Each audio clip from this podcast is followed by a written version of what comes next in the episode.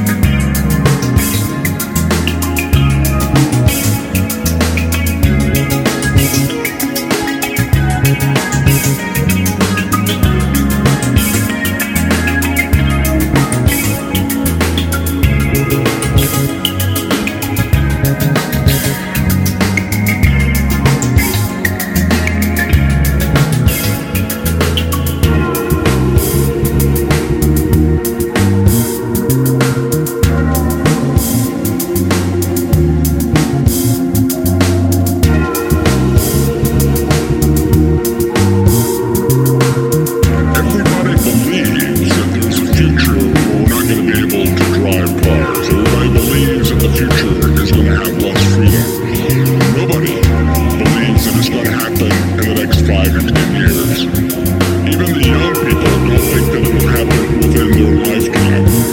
We have to wake up to how rapidly things are changing and understand that unless we take steps, it will happen. And it will happen sooner than anybody thinks.